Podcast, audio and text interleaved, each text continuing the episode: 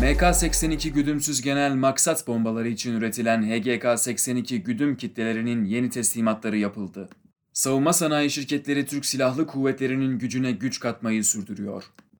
Bu doğrultudaki gelişmelerden biri olarak MK-82 güdümsüz genel maksat bombalarına güdüm yeteneğiyle hassas vuruş kabiliyeti kazandıran HGK-82 güdüm kitlelerinin yeni teslimatları hız kesmeden devam ediyor.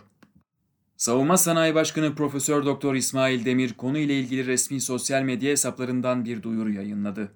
Demir, HGK-82 güdüm kitlerinin hava gücümüzün önemli unsurlarından biri olduğunu söyledi. Savunma Sanayi Başkanı İsmail Demir resmi Twitter hesabından yaptığı açıklamada, hava gücümüzün önemli unsuru güdüm kitlerimizin teslimatları sürüyor. MK-82 güdümsüz genel maksat bombalarına güdüm yeteneğiyle hassas vuruş kabiliyeti kazandıran HGK-82 güdüm kitlerinin yeni teslimatlarını yaptık ifadelerini kullandı.